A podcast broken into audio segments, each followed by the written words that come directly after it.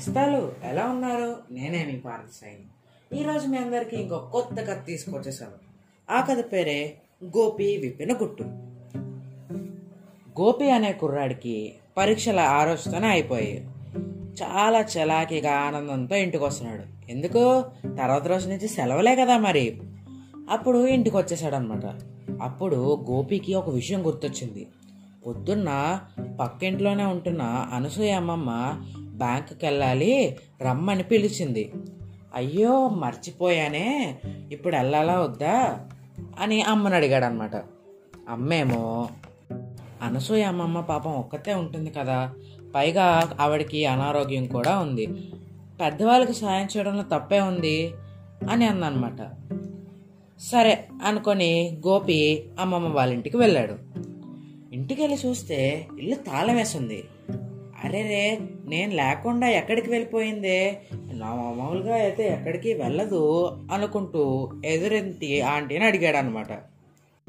ఆవిడికి కొద్దిగా ఒంట్లో బాగాలేదని హాస్పిటల్కి వెళ్ళేందుకు డబ్బులు లేక బ్యాంకుకి వెళ్తానన్నారు, పక్క వీధిలోనే ఉంటున్న రాజుని తీసుకెళ్ళినట్టున్నారు అని అన్నారనమాట.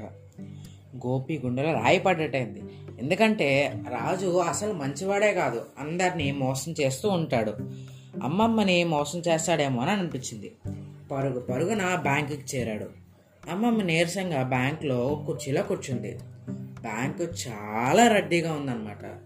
ఈ లోపల గోపిని చూసి అమ్మమ్మ, నాయన వచ్చావా, పరీక్షలని నేను పిలిచాను కానీ పరీక్ష అని తెలిసిన తర్వాత నేను పిలవడానికి రాలేదు, అందుకే రాజుని వెంట తీసుకొచ్చాను అని అన్నది. నాకు బ్యాంకువి అయ్యి నింపడం రాదు కదా నాన్న, అందుకే తీసుకొచ్చాను, వాడే నింపి డబ్బు తీసుకొస్తానన్నాడు అని అన్నదన్నమాట. గోపి అమ్మమ్మ చేయి పట్టుకొని, అమ్మో జ్వరం బాగా ఉందమ్మా, నువ్వు వెంటనే హాస్పిటల్కి వెళ్ళాలి, సరే రాజుని తీసుకెళ్ళి హాస్పిటల్కి వెళ్ళే, సరే మరి నేను వెళ్తాను అని చెప్పి వెళ్ళాడనమాట. కానీ నిజంగా గోపి ఎక్కడికి వెళ్ళలేదు, అక్కడే ఉన్నాడు. అలాగా రాజు నాకు నెమ్మదిగా కదులుతుంది. రాజుకు కనపడకుండా గోపి రాజుకి నానమ్మ అమ్మమ్మ కనపడకుండా గోపి ఒక మూల నుంచున్నాడు అనమాట. రాజు కౌంటర్లో డబ్బు తీసుకుని లెక్క పెడుతున్నాడు. ఇంతకీ అమ్మమ్మ అతన్ని 800 తీమంది అనమాట. ఎందుకో హాస్పిటల్ మందులై కొనుక్కోవడానికి 800 తీమంది. అయితే పక్క నుంచి గోపి రాజు ఎన్ని డబ్బులు లెక్క పెడుతున్నాడా అని చూశాడు. దాంతో వాడి చేతిలో గోపి 2000 నోట్లు 2, 500 నోట్లు 8 ఉన్నాయని గమనించాడనమాట. అంటే 8000 అనమాట. అంటే 800 కన్నా 1 సున్నా ఎక్కువ పెట్టేసి డబ్బులు కొట్టేశాడు. అమ్మమ్మ చేతిలో 800 పెట్టేసి మిగతాదంతా నొక్కేస్తాడనమాట అని గోపి అనుకున్నాడు. గోపి అనుకున్నట్టే రాజు అమ్మమ్మకి ఇవ్వాల్సిన చేతితో పట్టుకొని మిగతావి జేబులో పెట్టుకొని అమ్మమ్మకి 800 ఇచ్చేశాడు. ఎంత జనం, అసలు నిలబడలేకపోయా. ఇవిగో డబ్బులు, పాస్ పుస్తకం జాగ్రత్తగా పెట్టుకో, సాయంత్రం డాక్టర్ దగ్గరికి తీసుకెళ్తానే, ఇక మీదట ఏ అవసరం ఉన్నా నన్ను పిలవండి అన్నాడు రాజు. గోపి ఎప్పుడు నాతో వస్తాడమ్మా, ఆడి పరీక్షలు అయిపోతే మరి నాకేం బాధలేదు, వాడే అన్నీ చూసుకుంటాడు అన్నారు ఆవిడ. ఏంటి, గోపియా, వాడొట్టి దొంగ వెధవ, దగ్గర మంచిగా ఉండి ఎంతెంత కాజేస్తున్నాడో మీకేమన్నా తెలుసా, వాడిని అస్సలు నమ్మకండి అంటూ రాజు కొద్దిగా విసుక్కున్నాడు అనమాట. వాడి మాటలకి ఆమె ముఖం కొద్దిగా చిట్లిచ్చి సరే పద అంటూ అయిష్టంగా వాడి చెయ్యి అందుకుంది. అలా మెల్లగా లేచింది.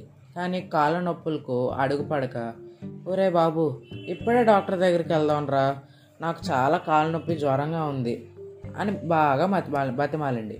నాకు బోల్డ్ పనులు ఉన్నాయి, వాటి అన్నీ వదులుకొని వచ్చాను, పదో పరకో చేతిలో పెడదాం అనుకుంటే అది లేదు, ఈ ఎండలో డాక్టర్ దగ్గరకంటే నా వల్ల కాదు అని అన్నాడు అనమాట. అయినా నాకు ఆకలేస్తుంది, నేను ఇంటికి పోవాలి అని అన్నాడు రాజు. ఎంత వేగంగా ముసలామ్మను వదిలించుకుందామా, స్నేహితులతో కలిపి పార్టీ చేసుకుందామా అని ఆలోచిస్తూ ఉన్నాడు అనమాట రాజు. ఎందుకంటే అతను మిగతా డబ్బులు తీసేసుకున్నాడు కదా మరి. కానీ వెంటనే బ్యాంక్ సెక్యూరిటీ ఇంకా బ్యాంక్ మేనేజరు, ఇద్దరు పోలీసులు ఎదురు వచ్చి నిలబడ్డారనమాట. రాజు బిత్తరపోయాడు. అంటే ఆశ్చర్యపోయాడు, వీళ్ళు ఎందుకు వచ్చారా అని. ఏంటి సార్ ఎందుకు ఇలా అడ్డుపడుతున్నారు అని ప్రశ్నించాడు. వణుకుతున్న అనుసయమ్మను సెక్యూరిటీ గార్డు జాగ్రత్తగా కుర్చీలో కూర్చోపెట్టి కొద్దిగా మంచినీళ్ళు అవి ఇవి ఇస్తున్నాడు అనమాట. ఈలోగా బ్యాంక్ మేనేజర్ పోలీసులు కలిపొచ్చి, ఏంటమ్మా ఎంత డబ్బు వాడితో డ్రా చేయించారు అని అడిగాడు అనమాట. వైద్యం కోసం మందుల కోసం 800 తీమన్నాను సార్ అందావిడ ఏం అర్థం కాక. ఏది పాస్ పుస్తకం అయితే ఇవ్వండి ఇప్పుడే చూస్తాను అని బ్యాంక్ మేనేజర్ పాస్బుక్ తీసుకున్నాను. చూస్తే అందులో 80,000 తీసినట్టు కనిపిస్తుంది.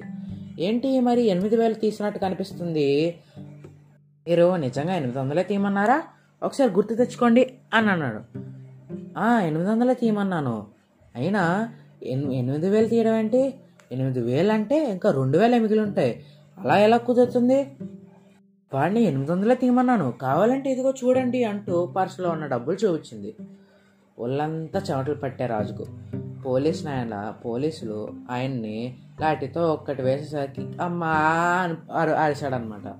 మరో 2 దెబ్బలు వేస్తే జోబిలో నుంచి డబ్బులు తీసి ఇచ్చేశాడు. వాడిని పోలీసులు లాక్కుపోయారు. గోపిని చూసి, వచ్చావా నాయన, చూడరా ఎంత మోసం చేశాడో అని ఏడుపు అందుకుంది ముసలావిడ. అమ్మమ్మ ఏడవకమ్మమ్మ, ఇప్పుడేం అవ్వలేదులే, కానీ వాడి నిజస్వరూపం ఏంటో తెలిసిందిగా, ఇంకెప్పుడు అలా అందరినీ నమ్మేసి మోసపోకు, ఎందుకంటే అందరూ మంచోళ్ళు ఉండరు కదమ్మా అంటూ ఆవిడని పట్టి లేపి ఇంటికి తీసుకెళ్ళి సాయంత్రం మళ్ళీ డాక్టర్ దగ్గరికి తీసుకెళ్ళాడు. గోపియే తనని పట్టించాడన్న విషయం రాజుగా తెలీదు. ఇదంతా పోలీసులకి ఎలా తెలిసిందా అని జుట్టు పూయించుకుంటూ జైల్లో కూర్చున్నాడు రాజు. అయితే ఈ కథలో నీతి ఏంటంటే, కొన్ని మనుషులు మనంత మంచి వాళ్ళ ఉండరు.